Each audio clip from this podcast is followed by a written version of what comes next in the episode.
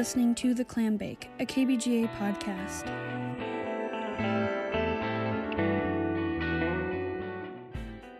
With your host, Madeline Broom.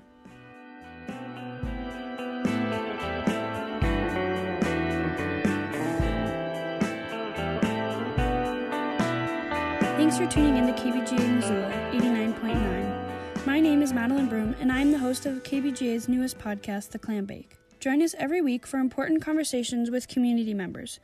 We'll be talking about Missoula and the university's most pressing issues on this show. Today, we are talking about the upcoming ASUM elections. ASUM is the university's student government and funds everything from student groups and ASUM childcare to your favorite radio station, KBGA. Last week, I met up with Ethan Hanley over Zoom to talk more about why he is running for ASUM Business Manager. Please forgive the poor audio quality as we continue to adjust to broadcasting and recording from home. After my conversation with Ethan, we'll hear from executive candidates Cierra Anderson, who's running for ASUM president, and her running mate Christian Pfeifer. This is the first episode in a multi part series airing before the ASUM elections on April 22nd and 23rd. All students can vote through the U Montana app available on Android and in the Apple Store. Thanks so much for listening. Now, here's my conversation with Ethan.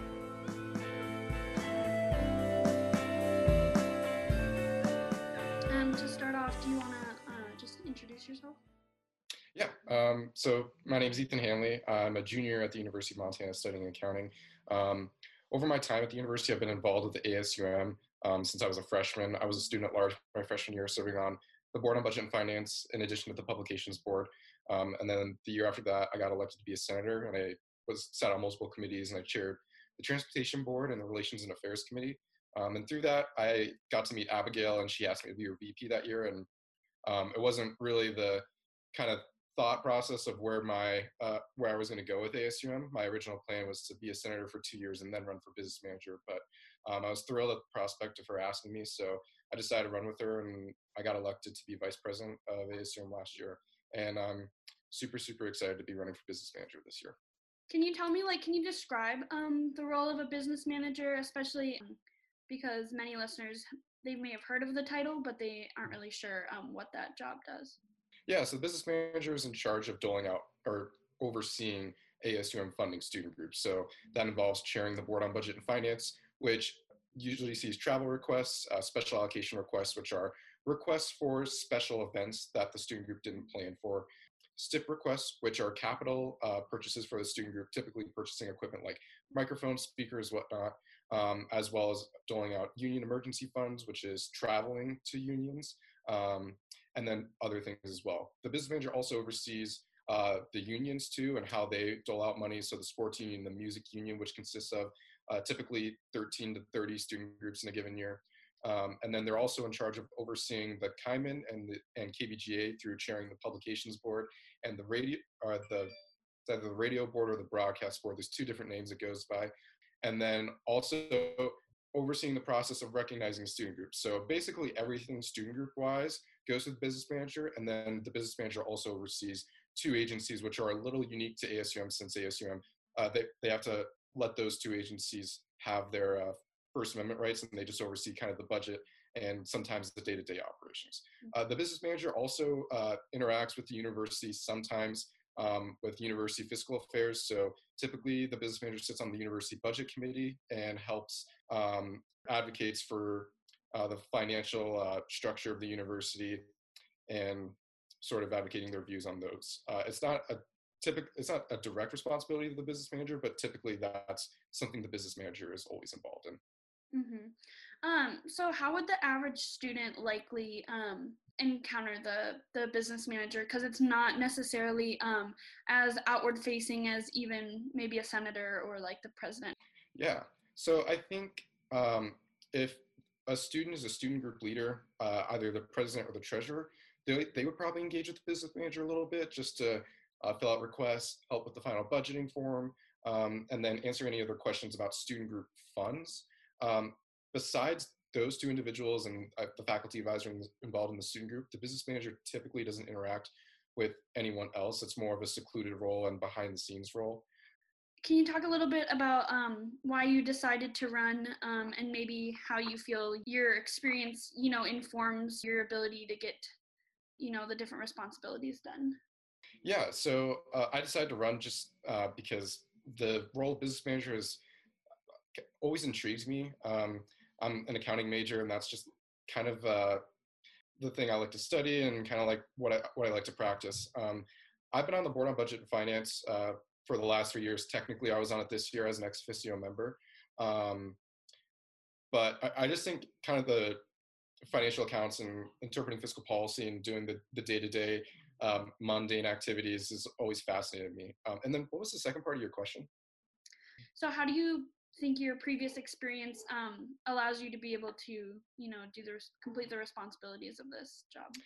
Yeah, so I think um, my previous experience gives me a lot of insight about ways to either fix or amend certain practices that don't work that the business manager has to oversee. Uh, one of those is final budgeting. Um, every year it's um, a lot. And I think part of the inefficiencies, inefficiencies with final budgeting is it's a 20 hour process where you analyze every single line item by line item of every single budget, including the student groups. So going through that and observing that process for the last two years, and also getting to see a little bit of it my freshman year, I think I can understand how to properly share that and run the meeting efficiently. I think also with my two years of experience on the board on budget and finance, I've seen a couple problems that I could potentially help student groups with, like specifically with travel requests, they typically don't get funded airfare. And I've usually always been against funding airfare, but that's not necessarily an equitable way to fund student groups. So one thing that I'm going to try to look into next year is finding an equitable rate to fund student groups other than the $75 per ticket, which I think is a little bit restrictive right now um, and isn't necessarily equitable across all student groups. I think another thing that, or one thing that I've known and looked at across requests throughout the uh, throughout my three years too is uh, fundraising.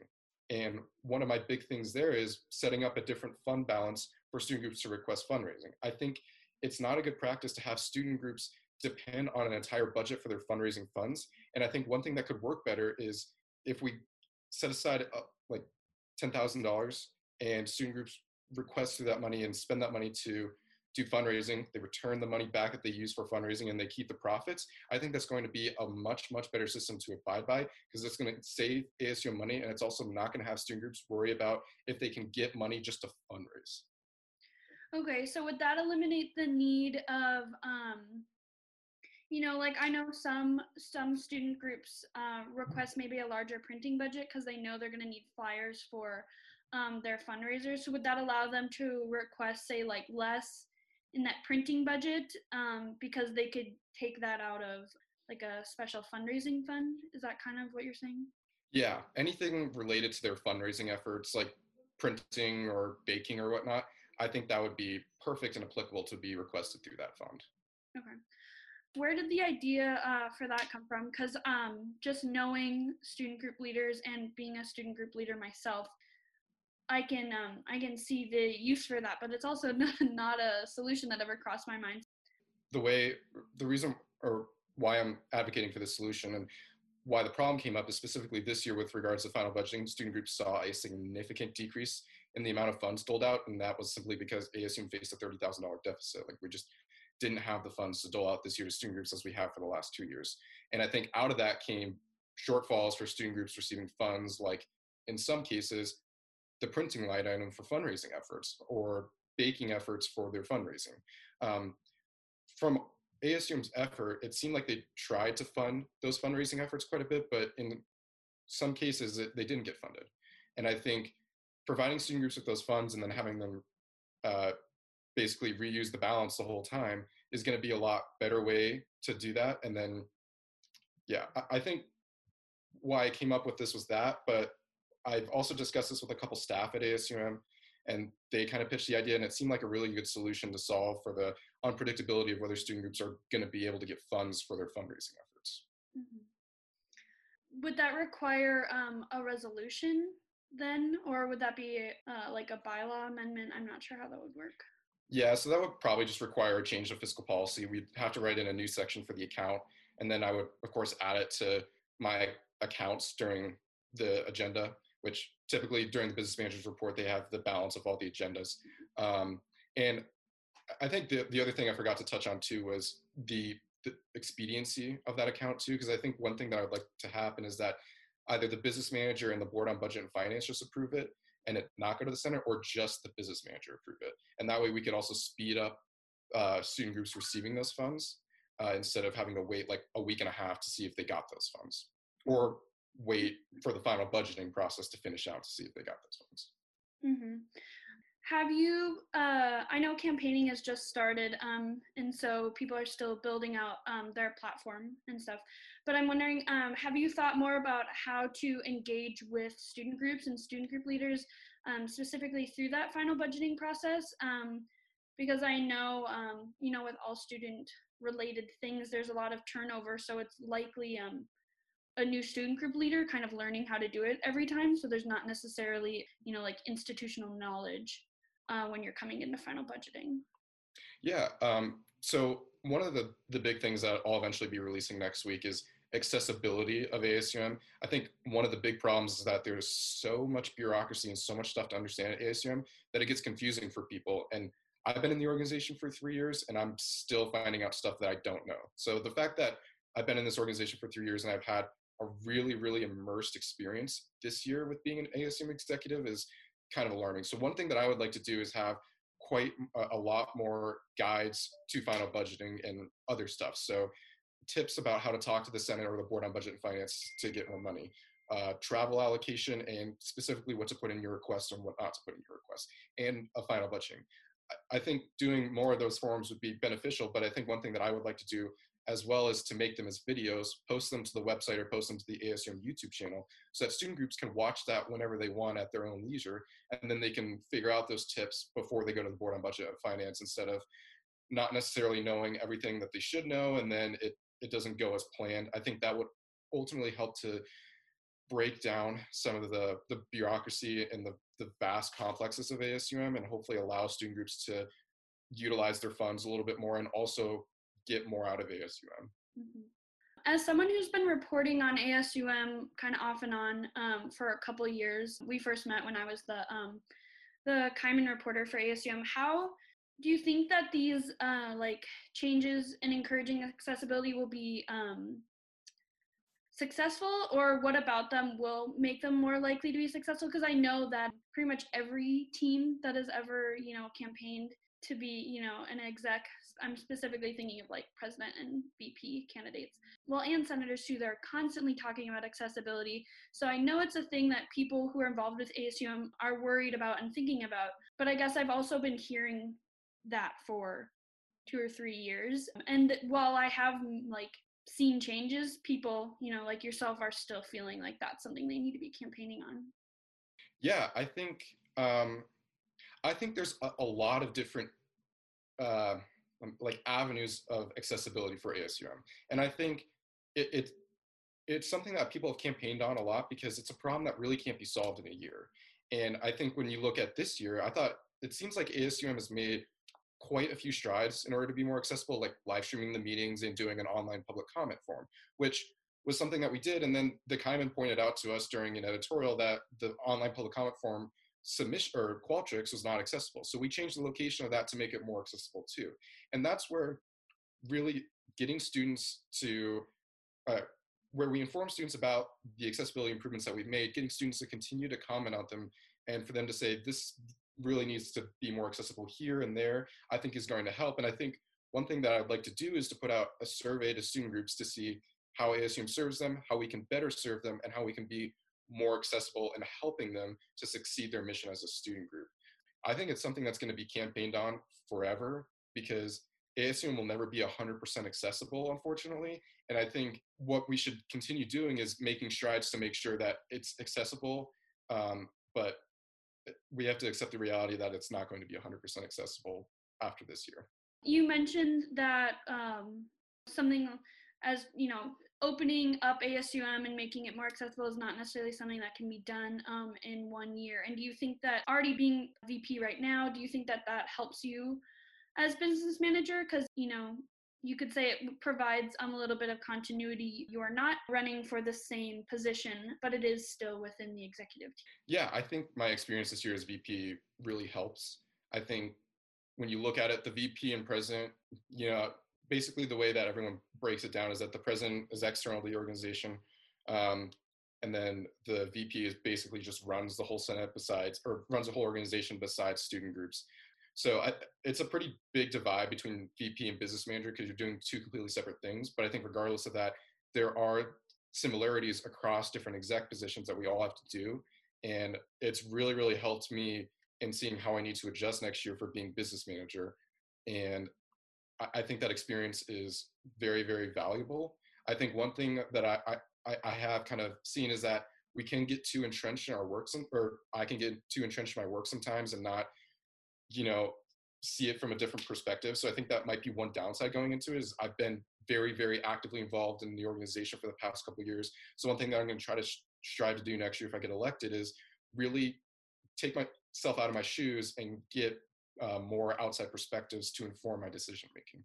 Mm-hmm. How does running um, currently unopposed? I guess I do be- believe all the filing deadlines um, have passed, so so it looks like you are going to continue running unopposed. But how does that change, if at all, how you're campaigning and your strategy, how you strategize? Because you know you have gone through a campaign before, so you do have some experience coming in. Yeah, I think um, I, I think for me, I'm I'm not gonna try to change it to a, whole lot. I'm going to try to continue posting on, on Facebook and Instagram and try to go to student group meetings over Zoom if, if any student groups are having those meetings. Um, I think really the one thing that it does change is um, my reassurance that I'll probably get the position. Um, but I think other than that, I'm still going to try to campaign and try to reach out to student groups as well. Because I think the biggest thing that I, am noticing is since we've gone to a remote campaigning structure, uh, turnout's probably going to be down. So anything that I can do to promote my business manager candidacy or um, whatever I'm going to try to do to get more of a turnout for the ASUM elections. So yeah, you already kind of alluded to um, the current pandemic that we're in. Um, this is a, a Zoom call. We're not in the KBGA studios as we would be otherwise. How does um, the coronavirus and the pandemic and kind of the things that have resulted from that, you know, such as um, doing remote classes and such and the campus being largely closed down how does that affect your campaign and kind of the also like the platform that you're creating for next year and your ideas? Because i imagine um, we'll be feeling the effects of this for months if not years especially within a university system i think. Yeah i think i think it's it's changed a lot. I mean with campaigning it's obviously very different. You're not going to have the the final voting day where people are out on the bear trying to get people to vote and going to classes and student group activities and, and such like that. So it's definitely changed a lot and, and the move to remote campaigning has been smooth as smooth as possible so far. But I, I mean, yeah, it's, it's very different. I think for student group operations next year, it's also going to be pretty different. And for right now, it, it's hard to predict how those are going to change. Um, when I went to faculty senate last Thursday, um, I did see some of the revisions they were making to the um, study abroad policy, and that's going to go through some significant revisions. And I'm sure risk management is going to have a couple things with travel and student group events that result from this crisis that I'm going to need to pay attention to. As of now, I don't necessarily have any adaptations to speak of for the coronavirus for student group operations. And I kind of want to work in conjunction with risk management um, and any other campus entities to ensure that we're keeping our student groups safe um, and that um, ultimately they can still fulfill their missions while being safe. Mm-hmm. Do you believe that the um, that the university has been communicating like adequately with with students? And I know things differ drastically um, between departments, but just from your perspective, do you think um, the communication's been adequate and allowing for um, not only students to adapt, but you know for ASUM to have the have the knowledge that they you know need to go forward and you know changing you know your own policies and stuff like that. Yeah, I think the the communication's been adequate. Um, as ASUM, we've sent out quite a few communications to student groups through the student group uh, coordinator, and um, I, I think that's been adequate. And I also think the university's communications have been adequate. And I think the one thing that could maybe pop up is that the only criticism is that there's been too many communications, but there's been so much information to to get to be aware of that you need to pay attention to and send those communications probably on a daily basis. Um, so I, I, think it's been fine, and also I, am in the College of Business, and I'm also in the Department of Accounting and Finance. I haven't gotten any communications from my department, but I've gotten several from uh, Interim Dean Suzanne Tilleman about the coronavirus um, and that. And she, I think she actually just released a video yesterday talking about how to adjust to it, as well as for graduating seniors, how to find jobs with the unstable job market. So um, I, I think it's been adequate on both sides, but um, I also get up and I read coronavirus news about eight hours a day. So um, I think the reason why I say it's adequate is because I just ingest this information on a hourly basis. That is most of the questions that I had prepared coming in, um, and so I guess I'll just ask you if if there's anything else you'd like to say, um, anything maybe that I didn't ask you that you'd like to talk about. Yeah, well, I think you you touched on everything that I wanted to answer, so I don't really have any more to add to this interview. Um, but I just want to say I'm super excited to run for business manager, and I hope to get everyone's votes. Yeah, um, and if people want to find you online, of course, how would they how would they do that? How would they uh, get in touch?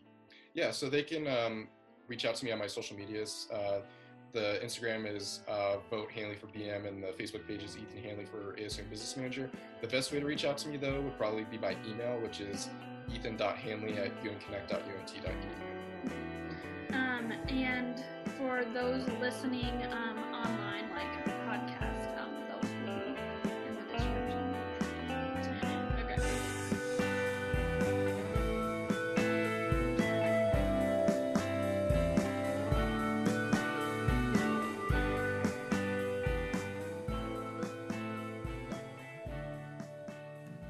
This year portion of KBGA is supported in part by the Roxy Theater. Located on the hip strip at 718 South Higgins Avenue, the Roxy offers new releases, classic titles, 35mm screenings, foreign films, documentaries, matinees, live music, and comedy.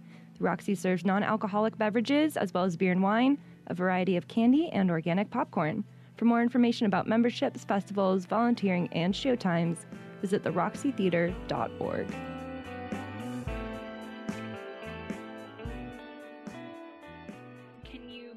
introduce yourselves. Yeah, so my name is Cierra Anderson. I'm a second year law student and a first year um, Masters of Economics candidate. Um, and I have been on ASUM for two years, and I am running, f- well, two and a half, I guess. Um, and I am running for ASUM president. I'm Christian Pfeifer. I'm a, a, a junior who is studying political science and English. Um, and I have been a senator I was a senator last semester, and I am running for the vice presidential candidacy. So, can you describe a little bit, just to kind of set the scene, what you see as are the roles of president and vice president, um, and the way the average student might, you know, interact with those those roles? Yeah. So, um, I feel like the role of the president is to be the spokesperson for the organization as a whole. I also personally believe that that should be the one of the first lines of communication for students. So, um, like the president should always have an open door policy where students feel feel welcome to come and talk to them. It's also the connection between the administration and um, the students. So the president sits on the president's of the university's cabinet, um, and they attend all those meetings. They sit on a lot of the committees that need to get filled for like the university committees. They go to shared governance meetings. So it's kind of like that link between the the fancy people and uh, the students. And it's like the voice of the students at board of regents. It's the voice of the students on MAS um, which is the montana associated students. So it's like the the government of the governments kind of like made up of all of the presidents and vice presidents.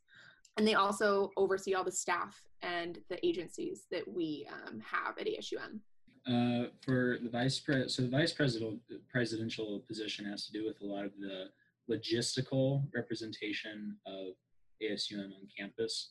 Um, a lot of the work I'm going to be doing is building up material and just su- support in a su- substantive way so that Cierra can be prepared for whatever meetings she has with administration, um, work around campus, so that everything that ASUM that we represent for ASUM is structured well and well worded so that people can understand.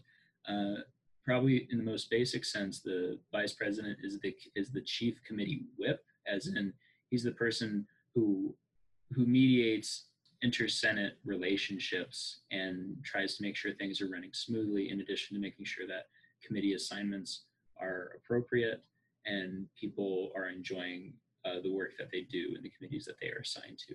So a lot of it is uh, groundwork, but some other peripheral work that the vice president does is there is quite a bit of administrative engagement as well as work on not just ASUM committees, but also university committees uh, with such things as uh, dean searches uh, and other official positions that administration is looking for.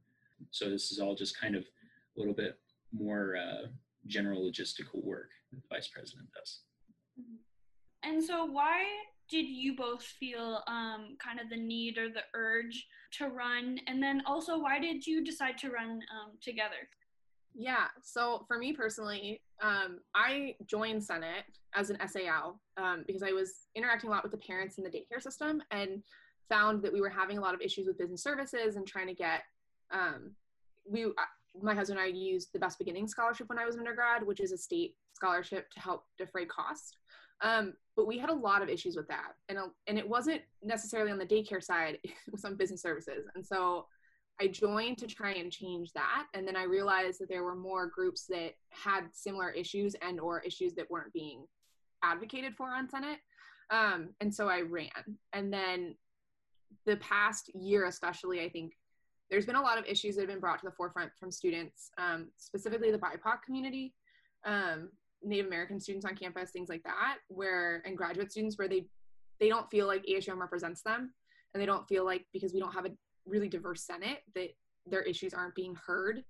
So I made the decision to run for president because I feel like if we're going to change the way Senate is, that change has to start at the top, um, and it has to start from the executive level and then go like be infused down to the Senate level.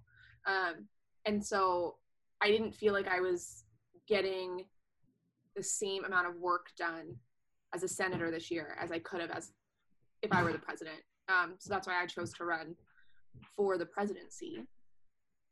For me, when I joined up with the, the Senate, um, I'm a person who's very interested in uh, complex systems and how uh, public opinion like manifests itself on on like the Senate floor.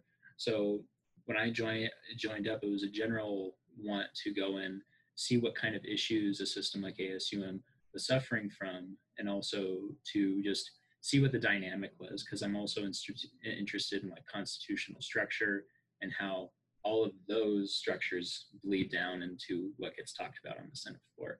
So when I joined up, I saw a few issues with communication between the student body and ASUM proper, and also some some other frustrations that students had with like like course offerings, class selection, and things like this.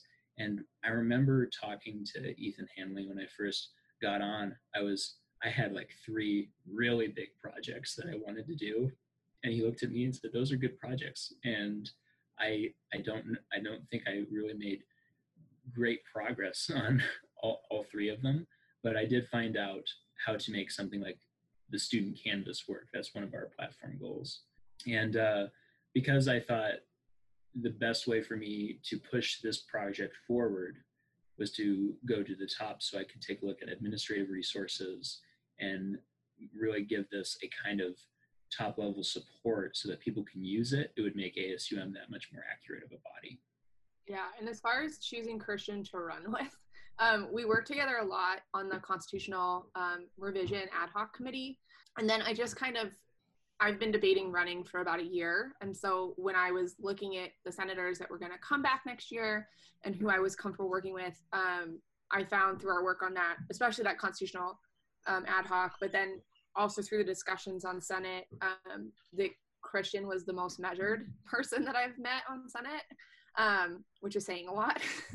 and then it was also somebody that I felt like I could work with really well and trust. Um, to like if I couldn't make a meeting and I needed to send somebody in my place, like I felt like Christian was gonna be able to be that person and I wouldn't have to worry or freak out about his commitment to the organization. Um, and I also noticed that like he fought for students and for me that's a huge thing I think that our job as senators is to fight for the students in their best interests and to hear from them as much as we can. And I didn't really see anybody else pushing for that. And I didn't really see anybody else concerned with that as much as Christian was. And so I reached out and asked him if he'd take the leap with me. So yeah, and I like to I like to think I get along with Cierra, um, but uh, it, it's like when when we first like made this decision, you know, it was a little bit fraught because we we knew like Cierra says she knew that I was going to be back next year, and how she knew that I will never know. At this point in time, if I hadn't been told I should probably leave Ireland, I wouldn't be here right now. Um, but it was probably it, it may have been a good thing that did because it's been a very busy time for both of us uh, seeing how we can fit our fit in to uh, fit into this new executive team um, i was really confident in a decision like this because i felt like ripples had to be made and uh, if Cierra wins she'll be the first uh, graduate student or even law student to be a member of the exec team since the 90s and i felt like something like that may be long overdue, and a new idea, a new set of ideas might be necessary for an exec team. Do you want to kind of dive into your platform goals, uh, Christian? I don't know if maybe you want to start out talking about um, the student canvas. Yeah, I, I love talking about the student canvas because uh, at its at its most base level, I feel like it's a kind of like student student reporting system where we can create a good picture of public interest just by just by putting a plug in on people's on people's uh, Moodle page, just in the spot that they might see the most often of any of this of the school's um, broad website, and like just people being able to see that, be able to provide a quick a quick idea of what what they think on an issue. We can create a uh, we can create a data set that can inform the Senate. And like so, convenience and accessibility are humongously important because we want uh, we want like disabled individuals to be able to use this poll as well. Uh, we want um, students to not be stressed by the concept of having to fill out an emailed survey that they might have to dedicate 15 minutes, you know, 10 minutes of their their time to. It, it may not seem like a lot, but if you're busy doing something else, it, it is an imposition. So that's one big goal. Also, we wanted to create further on that is create student profiles so that when a person votes on the poll, we don't see all their personal information, but we do see like what they're generally interested in, and we can take like community groups and see what their what their opinions on an issue were, and say, oh, this is how these people are responding to this. That's a that's a community response, and we need to take that into account. Um, in addition, if like if people don't always see themselves using the internet as often, we were thinking of doing something more physical, such as um, feedback boxes in college buildings, or more extensively, feedback boards, similar to a whiteboard like mine, where people could go up. There could be an opinion on the board, and they could just write what they think about it and write what they think ASU policy should do about it. You know, put it in general spaces where people can access it, and it just provides opportunities for students to to put in their their two two cents without having to go to public comment every Wednesday at six. Yeah, and the second thing, um, kind of in that same vein, is our we're trying to create an advisory council. Um, so for me personally, this is a huge deal because the number of students that I've heard from that feel like they are not being heard by their student government was way too high. Um, and until I started becoming more engaged with the communities that I belong to, um, such as graduate students, Native American students, things like that, I didn't really. One, I thought the issues that I were facing as a student, like a law student or a graduate student or Native American student, were unique.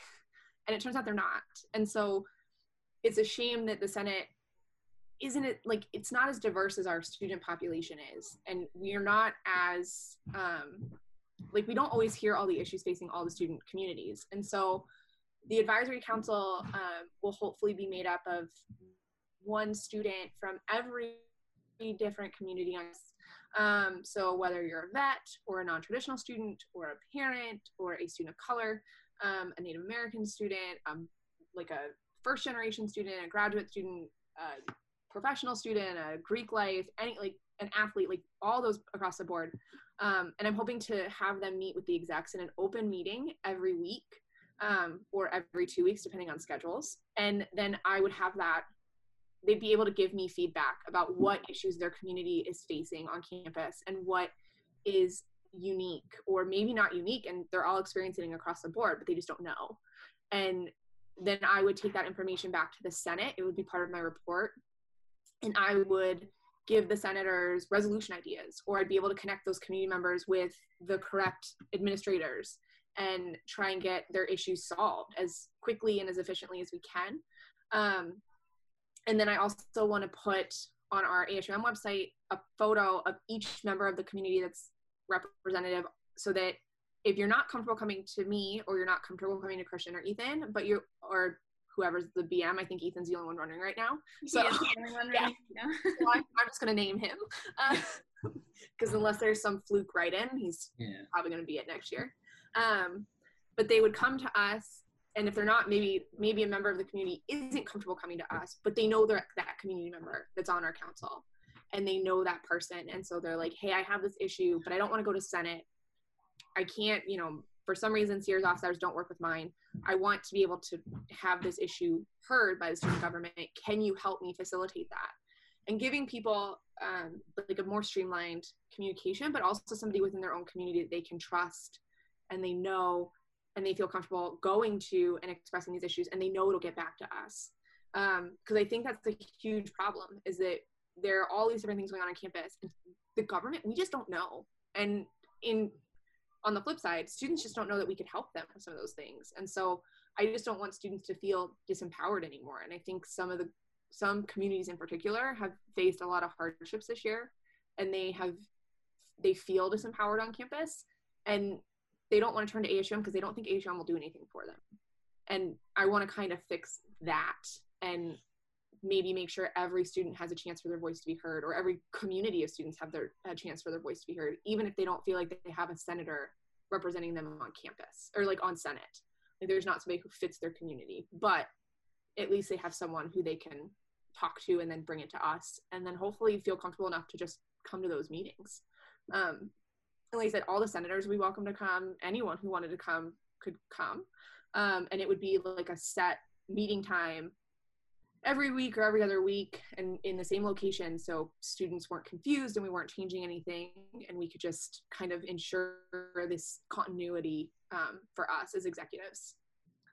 And then the uh, and then the third visible aspect of our uh, campaign policy is um, it's like a little house cleaning. We have people in the campus system who are paying ASUM fees but are not necessarily privy to ASUM services. A lot of services are based near or around campus, and there are people in West Campus and Bitterroot College who do not have access to those services. So we wanted to try and expand them in a substantive way that can help people in those campus communities uh, that need help with that. For example, we've thought about expanding bus routes over to West Campus so that people can have better access to town or better access to Mountain Campus. For people at Bitterroot College, we were thinking of implementing a carpooling service so that people can get to exam locations on time or um, other issues with that. For childcare, there are plenty of parents out there who are going to school and may not have enough money to have a sitter come and take care of their kids while they're off studying. So we wanted to do drop-in childcare for study jams so that people have um, the opportunity to go and do their studying and know that their children are being taken care of.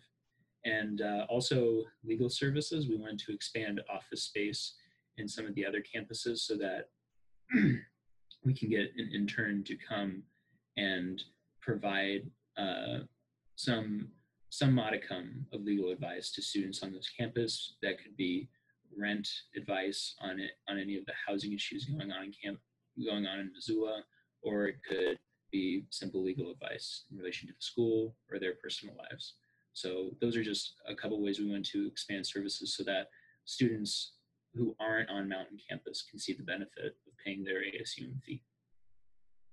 Yeah, and in addition to that, one of the things that I'm wanting to push for is for ASUM to have office space um, in Missoula College River Campus and West Campus, um, and possibly Bitterroot, depending on how the referendum goes and they stay, whether or not they stay in the university system um, for us. But um, and having a presence there. So like I know for myself personally, I would dedicate at least one day a week where I'm over at both those campuses for my office hours. And so students knew like know that we're making an effort and trying to get um, them the services that they pay for and they quite frankly deserve to use um, if they need it and just letting them know that like we're there and we care about their issues and we care about what's affecting those students um, and that we just want them to feel involved like they're not alienated on their own island on river campus. Um, and then our last kind of big push currently is dealing with um, cultural awareness on campus. So one of the ideas is to have um, a cultural awareness day with um, all the different groups and all the different shared governance leaders on campus um, where we can have like a panel discussion about the implicit biases people have against certain um, cultures and communities um, trying to normalize that conversation so that people are aware that they're doing it. Um, i want to also push the senators to take um, the indian education for all training that the faculty and staff have to do um, I know I myself am going to push for the the executives and all the staff in our office to do that um, because I know that's offered by um, OCHE and BOR, and it's a wonderful training. Like I've, I've looked it up the past couple days, and just kind of how in depth it is is amazing. Um, and then having the senators do that so that when a student comes and ex- and explains like the impact of calling a Chippewa woman a chippy and how it's inappropriate for a professor to do that. Like they understand why that is so bad and they understand why that would affect that student um, in that way. And doing the same thing and trying to come up with a cohesive cultural awareness type training so that our senators at the very least can be involved and then working with shared governance to get that pushed out um, to the faculty and the staff and starting to have that conversation at the very top and helping our students feel more welcome in their community um, because it's surprising it's always surprising to me a little bit how diverse we are like in a good way but we're a very diverse community and i think we lose some things when like we don't understand all of the different terminology for the lgbtq plus community. We don't understand the cultural significance of the pacific islanders club uh, like having their potlucks and the luau's. We don't understand the cultural implications of not allowing your elders to eat first at the powwow um, for the Kyi-Yo and the Native American students. And so just little things like that, I think would help those communities immensely, just having some level of understanding um, and having, when they come to Senate, not maybe having to justify why they need rice cookers or like it's a little bit easier for them. And you can be like, this is a cultural, um, we need this for cultural purposes because this is a huge part of our culture and is food and they understand that and it's not as big of a fight um, for those groups. And that goes for like i said everyone across the board. But um, i've just noticed it a lot affecting more the bipoc community on campus and the lgbtq plus community on campus um, and how frustrating it can be to like have your pronouns misused or things like that and just little simple changes that i think we could make in our everyday life and we could implement on campus. So but those are the big ones. those that's pretty much our whole platform at the moment. So, yeah. we're always looking for like ideas and stuff to expand on or anything like that. So. Mm-hmm. Yeah, I have a I have a do have a couple kind of follow up questions. Um, when you were talking about expanding services, um, kind of the first question that pops into my head is um, is funding because I know with with a smaller student body, you know, and that's where ASUM um, sources its funds from. That it funds both itself and its agencies, but also um, student groups with, and so so it's hard to expand in a time uh, where the money is is uh, becoming less. yeah, so I can touch on that a little bit. Um, so as far as like expanding legal services and things like that, the only thing that we're going to ask them to do as far as expansion is just offer either an intern to go over during their clinic hours, which ASUM doesn't pay for. Um, those are they're essentially free. it's like free work for us, um, like in our aspect. But for this, the clinic students, it offers a valuable um, experience to learn how to be an attorney um, with a student with a, a supervisor attorney um, or zooming in and just asking them to reserve a little part of their day for to hold zoom meetings for those students on those campuses. So it's not going to increase their cost in any way. Um, zoom is free via the university and i'm going to ask the renter center to do the same thing and or maybe hold an office hour if they can in missoula the different two campuses at least. Like i said depending on how bitterroot goes um, at the very least west campus and river campus. Um, and the childcare one because i know everyone always freaks out because um, childcare is expensive but brian french's office actually had reached out um, to myself this past summer when i was the chair of childcare um, and offered to help like pay our workers to do this drop-in type system so i'm not sure if many people are aware but like the davidson honors college social at five o'clock on fridays what they do is they reach out to our director and they say, hey, we have this event coming up. Are there any students that want to make some extra cash? And our student workers will go over there and provide daycare for a couple hours and get paid, you know, 50, 60, 70 dollars for that night. Um, and this would be a similar thing with the study jams and maybe events is like working cohesively with the departments that want to hold it to just flat just like paying our students so it's not going to be an increased cost to us um, it's more like they're using our daycare and our um, our teachers to be able to do this thing. Um, and the bus system's a little bit tricky. So one of the ideas that i thought of was trying to work with the city to get the bus stop closer to west campus because i know some of those students have to walk up to a mile sometimes. Um, if not what we do at asum is there's a carpool system that you could call um, for on like the off-campus housing. And so maybe implementing one of those where one of the working with jordan and one of the driver shifts is to do that carpool at west campus and offer it at look at their schedules and work with um, the dean over there and to make sure that their schedules are lining up. So when students are mass leaving or mass coming we have one or two people that we can do this carpool service with and work with west campus so that the students at least aren't having to walk like that is that was horrifying when i heard that is that they're walking a mile because we have nasty winters and i couldn't imagine. And not only do you have to factor in a bus schedule to get to that class but now you have to factor in walking a mile as well. And that's insane to me. And so trying to figure out some sort of carpooling system to minimize the cost um, but in a way that we're still be able to affect our students um, and help them. So yeah, so that childcare would go. So it would be like, um, like say an event cost. Yeah. Uh, yeah. So like that the, you know, the group or whatever holding that event who wants the additional childcare services would like factor that into their cost. Yeah, yeah. And Brian, um, when I talked to him last summer, he was still waiting for the okay from the administration. And then when I know when he approached ASUM this year, it was kind of like, well, we're having a budget crisis and we don't really know how that would work. Um, but I look forward to re-talking to him about that because he would be taking part of the student success fee um, and using it to cover that cost um, is what his plan was when I talked to him. Because if you're a parent and you're in one of these classes but you can't get to study jam, it's kind of hard.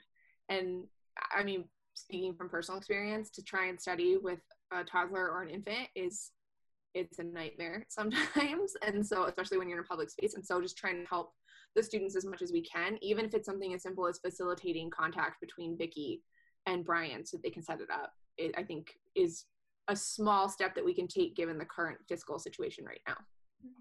Just to clarify, uh, the you were talking about a bus stop over at West Campus. So it's the nearest. Is it the U dash? Like the nearest stop is, or no? It's actually a mountain line. So oh, just yeah, UDash doesn't go out there. Um, but we have a really good partnership with Mountain Line. Yeah. And so if if we can, the ultimate goal would to to have the stop be a little bit close, like as close as we can have it to West Campus, so the students aren't walking. Um, and if that's not possible because of city regulations or whatever, then looking at that carpooling system.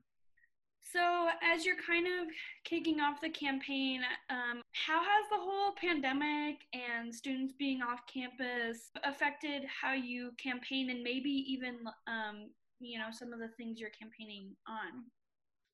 Yeah. Um, so, so when we when we made the transfer, we realized that you know, that there's a lot of groundwork that needs to be put into a, a campaign system. Typically, a lot of class, a lot of going to classes, talking to students, chalking on the on the sidewalk.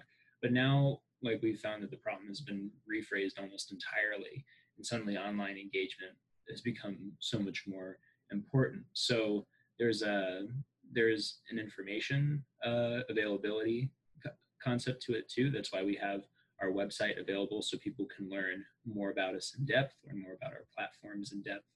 And there's also just what people look at generally. So um, Facebook, a little bit more Instagram is what people tend to look at nowadays. And another thing we recognize pretty early on is we want is people who are in seclusion want to see want to see other people. So you might have seen uh, the video we released Thursday. It was, Yeah, it was yeah, it was my it was the video I made Thursday uh, to uh, to uh, talk about the student canvas uh, ad nauseum. And the whole point of that is we wanted people to uh, be engaged in more than just uh, reading a post on the screen. We didn't want them to to miss out on an opportunity to learn a little bit more about what the future can hold for ASUM. So we wanted to have videos like this. Uh, there was a little bit, there was a challenge in trying to understand what we should post on our Instagram versus Facebook, but they, they can be dual purpose in a way. We want people to, like some people may have a Facebook associated with their Instagram, but they only look at their Instagram. So we wanted to have our information available on both sides. It's been a journey, but I think we've figured out a good balance so far. Yeah, it's definitely been a learning curve. I'm I'm a, I'm a dinosaur. I'm I'm almost 30 years old and while I've had Facebook since I was a junior in high school, I don't really use it all that often anymore. It's kind of lost its appeal. Um, so I've had to like re-engage and I've had to relearn what is like I just had to relearn basically social media. Um, which has been fine, but I've also tried to make an effort to try and keep some normalcy in this. So we've been reaching out to student groups and we've been setting up Zoom meetings with them. We've been shooting videos for the different student groups, like as if we were going to come to their meeting anyway. Because um, for me, I want a lot of that face to face engagement and I want to make students feel like I'm actually taking the time to talk to them because that, that's what I would have done normally. Um, it's definitely been a learning curve. It's definitely been something that we are figuring out what works and what doesn't. Um, but I think it's we're starting to figure it out. And i think um, yeah just doing the things that we would normally do but now we have to do them digitally. Um, so like our coffee with the candidates every friday from 10 to 12 is something that we thought would be helpful for people just to pop in because we would have done that normally. Um, just little things like that. And then as far as how it's changed our platform so our main platform it hasn't really changed but we do have this looming beast of covid and how we're going to deal with it.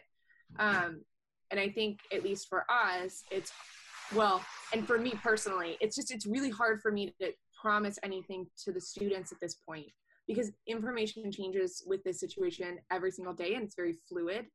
And unfortunately like i don't want to promise that i'm going to do something and then in april like at the end of this month it'll be obsolete and it won't be it's not going to work anymore. And so the only thing that i at least again me personally has i felt comfortable promising is that we're going to try and maintain as much normalcy as we can as your student government and we're going to work with the administration as well as we can to put your like to put students first and to make sure that their needs are met and that they're being thought of and that their challenges are being addressed with this digital learning. And it's not just about the faculty it's not just about the university but it's about the students who are actually here to learn.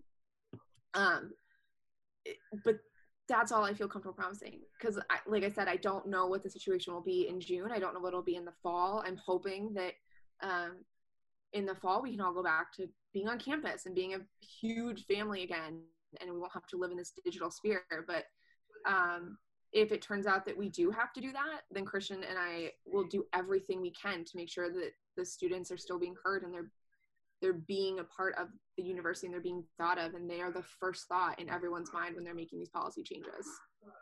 Yeah there, there's also a uh, and we're just expanding on the covid conversation. There's a, there's a lot of repeat messaging going on. Um, many students may find themselves subscribed to multiple businesses or other institutions news news organizations. Um, and while learning about the COVID outbreak is important to understand how to avoid it. I think people are very prone to try like to try and avoid the little little uh, this just the the intimidation factor that comes with having this disease hanging over Missoula, and it's important that people stay secluded so that so that the disease doesn't spread. But I think the biggest effect that COVID has had on this town is mostly just informational, and we want people to have up to date information without saying what every other email has been saying. So that's another consideration we need to make. Um, yeah, so I don't have um, too many questions. Well, I don't have any more questions. Um, you've kind of addressed everything. So I was just gonna um, open it up and say if there was anything, um, anything else either of you would like to mention, um, maybe something you'd like to get into that I didn't ask, um, kind of throwing it your way. Um, I think the only thing that I wanted to mention, because I know this has been brought up a couple times, um, is that we, well, not here, but in other things, um, is Chris and I are gonna, we have a, a policy and a statement page. Um, so I know in specific, there's been some concern about me personally and my stance on Greek life. Um, and so I'm looking forward to address that um, with both the FSI students, with Pan Hellenic Council and the Interfraternity Council um, and then putting that statement on our website so that people understand exactly where my stance is. Um, doing things like talking about things like um, like time management skills and things like that because I know um, it's a little bit weird to have a parent be um, wanting to run for a position that is very time consuming and especially one that's in a dual program. Um, but if anyone has any questions or anything like that, they can reach out to me and I'm happy to have a conversation with them about how I'm going to make it work and how um, I'm still going to be able to do my job effectively no matter what hat I'm wearing. Um, and that and looking out for that statement on Greek life. Do you, you want to go into that specifically being a parent? Because I think a lot of us students, um, without you know, kind of any family obligations, feel quite overwhelmed. And I know that that being you know ASUM president can be quite taxing. So I I would be interested to to hear what you have to say about. Yeah, yeah. So um, I am a parent to a four year old. Um, she just turned four in March, and um, how I've made it work in the past, being involved in ASUM um, and being on all the committees I'm on, and then being in my graduate program in my law school, is that I have a really good time management system with my husband and so i kind of have a set schedule for my day and i it's planned out down to the minute during the semester. So i can maximize my efficiency and my time when my daughter's in daycare and then i kind of click off at 5.15 to take care of her and then i get her in bed by 8 or 8.30 depending on the day of the week and then i go back to being that student or that president. And so um, i've been able to effectively do it for the past two years on senate I have a wonderful partner, but even if I didn't, I think I have a really good system in place um, where I've been able to manage all the craziness going on, um, in addition to being a mom. Um, I know that there will most likely be a conflict that comes up where she's sick and I have to take care of her or something, um, but I'm still going to be as engaged as I can via Zoom or texting and calling or answering emails, um, just staying connected digitally. Like, I'm never going to let my job as a parent interfere with my job as president, but I'm also not going to let my job as president interfere with my job as a parent. Um, just like I haven't allowed my senator and parent jobs to overact or like interact with each other or overlap or take precedent over one another. Um, so it's not something I'm super concerned I'm about. I just um, the big thing is I ask that students trust that I have this under control because for me I, I live in chaos and I think that's just how it's always been.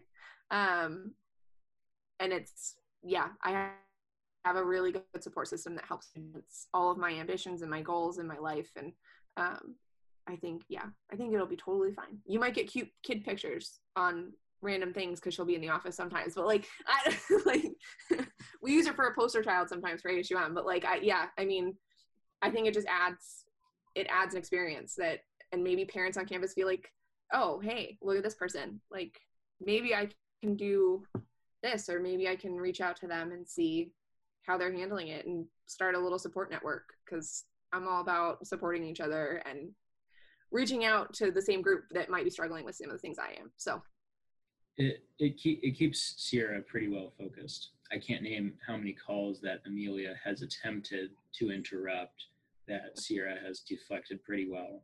Um, we we want like you, you can tell that like just from this point like the partition of life is like is very important for her to understand how to how to deal with her work and i think i think her family helps out with that because in the end you want to go home and see your family and get away from how chaotic uh, asum work can be um, so I guess Christian, I don't know if there's anything um, kind of more generally opening it back up that you wanted to add to the conversation before we kind of close up. Uh, yeah. So um, a big part. So thematically, a big part of our campaign is going to be about student outreach. So uh, in any way, if anybody finds themselves at home having difficulty figuring out how to get re- reinserted into uh, university life or even ASUM life, um, our contact page is open on our website. If you have any questions or looking for advice, uh, Cierra and I are pretty good with high stress environments and figuring out what we need to do with ourselves. So if anyone just needs advice on any scale, just reach out to us and we can see what we can do. Yeah, and if people wanted to reach out, how would they? What's the best way to find? So we have uh, andersonpfeifer2020.com. That's the website. Um, you can put in any feedback there that you want about our platform, or you can just come and ask for assistance trying to understand an aspect of ASUM or any other information that you may want to know, or just uh, yeah, and you can you can check us out there. I do not believe you can message us on our page. I don't think our page receives messages. You can. Okay, you can. Um, so you can also you can also message us there. Email, like at least for me, like you can always reach out on my personal school email too. I'm just cierra.anderson at umontana.edu. Um, and I did want to mention just because it's April and this is a very personal thing for me, but um, specifically if you're like struggling because it's um, Sexual Assault Awareness Month, um, I do help. I do host a support group for survivors. Um, it was just limited to the law school, but I felt like it was important to open it up given how isolating this time can be. Um, so if you're interested in doing that and just wanting to chat, um, please just email me because I will set you up with that link. Um, and we're trying to meet every week virtually just to chat about the effects that this like seclusion is having on us um, as survivors too. Um, just because it's April and I know this month can suck for some people and it can be triggering and um, you can feel very alone, especially now. And so I just want to let people know, like outside of the campaign, that this is something that I'm doing. And if anyone wants any sort of just an ear to listen, have them listen, or like an ear for them, like to be listening for them and things like that. That yeah, I can't I can't figure out the right word for that, but like I'm here for them to just like listen to. Like I'm here to listen to them and maybe you know chat with them about whatever um because I feel like that's important this month especially. Um, but in general, if you just want to chat with me, my student email, and then I'll probably give you my phone number so that um, we can call or chat. Or um, yeah, we do the Zoom meetings every Friday from 10 to 12. The Zoom link is on our Facebook page, but it's coffee with the candidates, and we just kind of sit and chat and talk and kind of do whatever. So I think those are all really good ways to reach out to us and get a hold of us. Yeah, and if you can if you can figure out how to spell my last name, then you know my email too. So.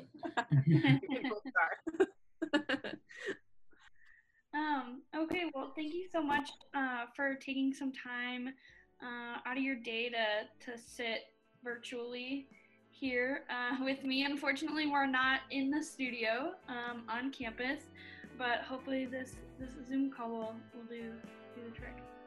Hopefully. Thank yeah. you.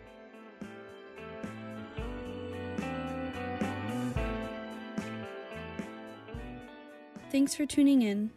New episodes will be dropping every week. You can listen to the clam bake on air by tuning into KBGA 89.9 Missoula, going online at kbga.org, or listening to the podcast on Apple Podcasts and Spotify. This episode was edited and produced by me, your host, Madeline Broom. Special thanks to Jahzzar for the music used in the clam bake. All music was sourced from the Free Music Archive.